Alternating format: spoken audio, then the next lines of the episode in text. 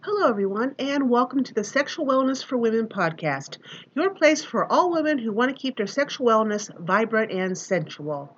Hi, everyone, I'm Allie. I'm a sexual wellness coach for women. I'm the past sexpert for the L Words online world and Second Life, and I help run an erotica audio company.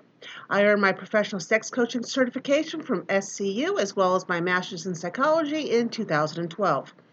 To find out more about me and how I can help you, please visit thepassionzone.com. Well, this week's been pretty good for the website uh, and the podcast. Thank you, everyone who has listened and visited the site. Um, the flower essence combos for desire and passion have both sold out. so that, that's wonderful. Um, I'll be making a new batch here in a week, and please stay tuned to the website to find out when they are back in stock. Well, we had someone send in a question. Yay! I'm so happy somebody sent in a question. Uh, if you'd like to send in a question, please just go to thepassionzone.com, go to the Sexual Wellness for Women um, page on the site, and if you scroll down about halfway down, there is a form. You just give me your initials and the question, and you send away. If you put your email address in there, I'll put you in the hopper to win either the Desire Flower Essence or the Passion Flower Essence. I draw a name a month. So, all this is free and all this is confidential. Nobody will ever know who you are. Um, I don't care who you are. I just would like for you to feel free and feel safe to be able to send me questions. Okay? That's what I'm here for. That's what I want to answer. So, the question we have this week this is from a person named GM, are the initials they gave me. And they ask, I'm having sexual fantasies about a coworker, but nothing is happening at work. It's affecting my relationship with my husband, and I don't know what to do. Well, GM, first of all, let me tell you that sexual fantasies are common for both men and women. And they're very common to have about people we see on a daily basis. So don't feel bad that you're having sexual fantasies about your coworker. There's not a need for you to feel guilty about having sexual fantasies about your coworker. Now I can't snap my fingers and tell you, "Hey, don't feel guilty," and you don't feel guilty anymore. Um, this will take time for you to not feel guilty. Uh, when you have a dream a sexual fantasy about your coworker, when you wake up, remind yourself that hey, this is not me in the waking life. I'm not having any type of sexual sexual relationship with my coworker. I'm not intimate at all with my coworker, not in um, talk, not in physical acts. So there is no reason in the world for me to feel guilty. That's just somebody I'm obviously attracted to, one way or the other, and we see each other in the dreams that person has absolutely no bearing on my marriage. Okay? Now, you have to keep doing that. You know, the more dreams you have with this person, um, the more times you have to tell yourself this in the morning. And the more you worry about having sexual dreams about your coworker, the more they're going to show up because you keep thinking about it. Okay? So when you have a sexual fantasy dream with your coworker, you just you wake up, you go over what I said, paraphrase it however you'd like, and then you forget about it.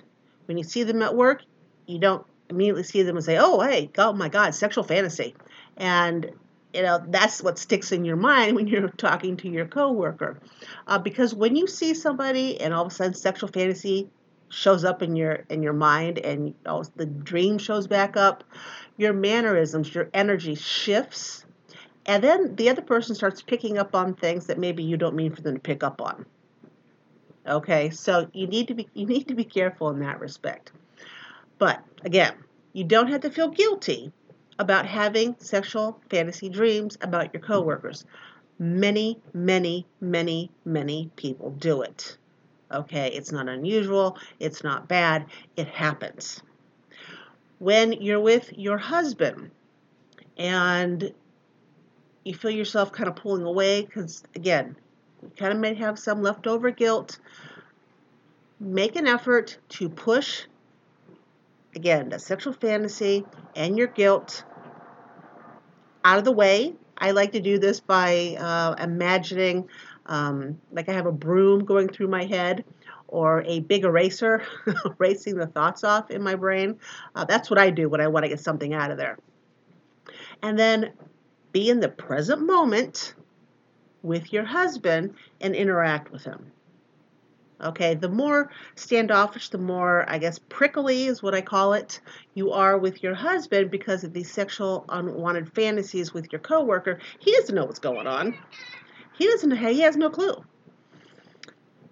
So, how do you think that's making him feel? And if he keeps feeling like, oh, hey, my wife's, you know, prickly and keeping me at distance, well, I must have done something wrong.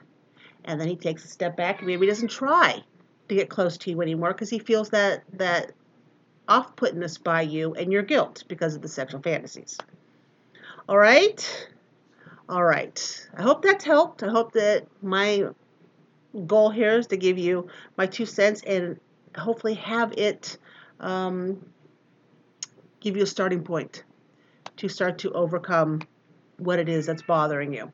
If you'd like to talk more about this, uh, please drop me an email and we can set something up. And thank you again for sending in your question.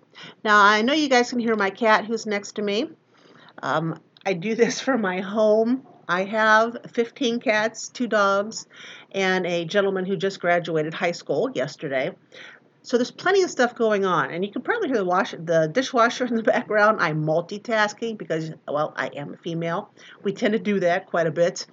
Uh, so lots of stuff go on in the background. If you ever listen to my podcast, Ask Allie, uh, which has been one of the longest running spiritual podcasts on iTunes. In fact, I think I am the longest running, running spiritual podcast on iTunes. We're going on 16 years. Uh, there's always something going on at the background of my house. So, um, all right, so let's go to the topic. I've gotten this question so much over the years. Uh, in fact, this is one of the reasons I got into helping women with sexual wellness. And I did my thesis paper on this um, when I was getting my master's degree. What killed my libido? That's that's the topic we're going to discuss today. And of course, killing the libido happens to women more than men, but men also get this. Okay, they're not sexual machines who are always turned on. Okay, they have these list of things I'm going to go over happens to affect them too. But women experience it more than men. So, letting your sex drive or your libido get flabby or out of shape it's not always a conscious decision. You know, it sometimes it just happens. You're like, what the heck? what the heck just happened? Uh, why am I not sexually attracted to my husband, to my girlfriend, um, to my partners, like I used to be? I still love them. I'm still attracted to them, but I'm not sexually attracted to them anymore. What what's going on? Well, there's there's a ton of reasons, believe it or not, and these include Oh, sorry, Sarah. and these include depression and anxiety and their medications. There are over 34.4 million adults on antidepressants, and that statistics comes from 2013 to 2014 and it goes up at least 15% a year. So you can just imagine how many people here in 2019 are taking those. And it's mostly women who take the depression and anxiety um, medications. Okay, I'm telling you, number one, that is the number one thing in all the research I've done that's going to kill a person's libido. I mean, it kills it dead. Boom, basement. It's gone. And if you read the side effects, if you're on this medication, if you read the side effects in the fine print, it it says in there about sexual desire how it diminishes. Okay, so you might want to might want to look at look at the uh, little pamphlets that your uh, what are they called pharmacist gives you when you get the medications. Two, heart disease, high blood pressure, cancer, diabetes, and all their medications. 55 million people alone are being treated for high blood pressure. That's just high blood pressure. That doesn't count heart disease, cancer, and diabetes. All of those um, diseases and the medication that's supposed to help them puts a stamp in your libido. It's like, hey, see ya, man, goodbye. And let me tell you something with heart disease and high blood pressure, cancer, and diabetes, when it comes to men, in order to get an erection, men need good blood flow. Okay? And when heart disease and high blood pressure is an issue, they don't get the blood flow they need to have an erection. Um, and that tends to stomp out their libido. Okay? Three, over the counter cold and allergy medications. How many people in the world take over the counter cold and allergy medications? I know here uh, in Ohio, right now, the pollen's pretty high. I've been sneezing. My son's been sneezing. We're popping those allergy pills. How many people take those on a daily basis? Okay, that kills your libido. Four, hormonal imbalance. Menopause, ladies, menopause. It's just like, ugh, death to the libido. Uh, again, we don't want it to disappear. We want our sexual desire to be there, even though you know sexual desire is not only is not always um, channeled to sex life. By the way, it's also channeled to your creativity, and it's also channeled to um, your all over wellness, your physical, mental, and emotional wellness. So hormonal imbalances, menopause, kicks you right in the butt. Five, if you're having trouble in your relationship, if you're angry at your partner, if there's something unresolved with your partner, it's just it's, maybe you haven't talked about it in years, but still underlying. The more it just sits within you and simmers, okay, um, the worse your, um, the worse I guess the the worse your libido becomes. That doesn't sound right. The worse your low libido becomes. Okay, you need to talk to your partners if you're having um, unresolved issues with them. Six, smoking, alcohol, and illegal drugs. They can all kill your libido. Now, I know there are people who tend to drink some alcohol and they say, hey, you know, drink some alcohol, it loosens me up a bit to have sex. Well, that is true. It does. It, it, it, lowers your inhibitions to have sex, but it's also lowering your libido to a point where you feel the need to drink in order to find your libido. Okay, hangovers. Hangovers are no good. For anyone who's ever experienced them, and God knows I had my, I had my amounts in my 20s and my 30s. Well, my early 30s.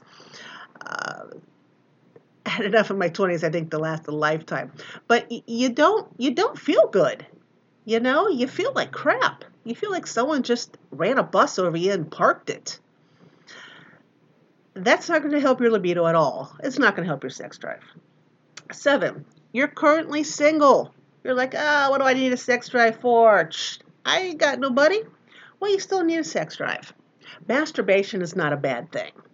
Okay, it never has been, it never will be. Having that sexual release um, boosts your mood. It uh, boosts your it boosts your happiness. It stimulates your creativity. It stimulates your wellness, and the orange energy that governs our sexual energy, both men and women. When our sexual energy is stimulated, when it is moving, when it's when it's happy, I call it the Roto-Rooter of energy streams because when the Roto-Rooter is happy and it's moving, it kind of kickstarts everything else. It kickstarts our um, confidence. It kickstarts our love, giving and receiving love. It kickstarts our confidence and our self esteem and speaking up for what we want, what we need. It stimulates our imagination, our intuition. Um, and it also stimulates talking to higher powers, whomever or whatever you deem that to be. So, even though you're single and you may not have an active partner, having reading fantasy books, romance books, erotica, and getting turned on by this and masturbating or not releasing it that way if you don't wish. That helps your all over wellness. So, if you're currently single, you're not doomed not to have sex drive. Okay? Eight, living arrangements. In this day and age, many people who graduate high school, graduate college, they're out and about, something happens with their job, they move home. There are parents, you know, the sandwich generation it's called, people who have children to take care of and their parents, and maybe they're all living in the same house. You know, the older parents, um, you know, because trust me, people have active sex lives way into their 80s and 90s, both male and female. Okay. The, the, the older parents don't feel the comfort that they need to have intimacy. The, the ones who are in that sandwich generation definitely don't feel the comfort because you got the kids hanging around and the parents. You know, we're all taught growing up, don't have sex, your parents are right there. Shh. You know, when you used to sneak somebody into your bedroom. Or maybe that was just me. but, you know, I mean, come on we're grown up to think that and to believe you got to be real quiet. Well, how much fun and quiet can you have when you get a house full of people? You know, or if you're a young couple starting off together and you live in the basement of your parents' house. There's a lots of different living arrangements that just don't work. College dorms, you know, uh, nursing homes. And yes, those in nursing homes do have sex lives. But that's for a whole nother episode. Okay? Nine, pictures of your children or religious items in your bedroom. If how, how, how can you get your sexy on? How can you get your libido going if you go in your bedroom, you're all turned on and stuff and there's your, all your kids looking at you? Huh? How sexy is that? Because uh, back there, subconsciously, you're looking at those kids, you're like, oh my God. Look at all those children. I love my children, but not when I'm doing this. You know? Or if you have religious artifacts, say a cross up on your wall. The church, you know, it, it all depends on your beliefs. Um, a lot of times when a person sees the cross, you know, unless you're having sex to have children, they, they frown upon it. So somewhere in the back of your mind, you're going to see that cross up there, and it's like, ah, Am I doing this to have kids? You know, the subconscious plays a big part here. But those are nine reasons that your libido could be in the basement. You know, you didn't consciously seek out any of these reasons. They're just there. Okay? But if you think about what I just said and think about your life and what what of these can be affecting your libido or your sex drive, you can take steps to fix them. Okay, now maybe your doctors cannot take you off medication, cannot reduce medication. I am never suggesting at all that you just stop taking your meds. No, no, no, no, no, no, no. okay, you need to talk to your doctor. If you're not feeling, if you're not, if you have heart disease, if you're taking antidepressants, high blood pressure, and you don't have libido, talk to your doctor. Okay? They can switch your medications, they can lower the dosage if it's safe for you, but you need to speak to them. All right? All right. This is awesome. We're having a good podcast today. And we're at the end. So, if you like this episode of Sexual Wellness for Women, please rate it and tell your friends. You can find this podcast right now on iTunes, Stitcher, I never say it right. Spot, Spotify? Spotify? I've never been able to say that right. And you can find the podcast. I upload it to thepassionzone.com. And have a wonderful week. And in case no one's told you today, you are fabulous.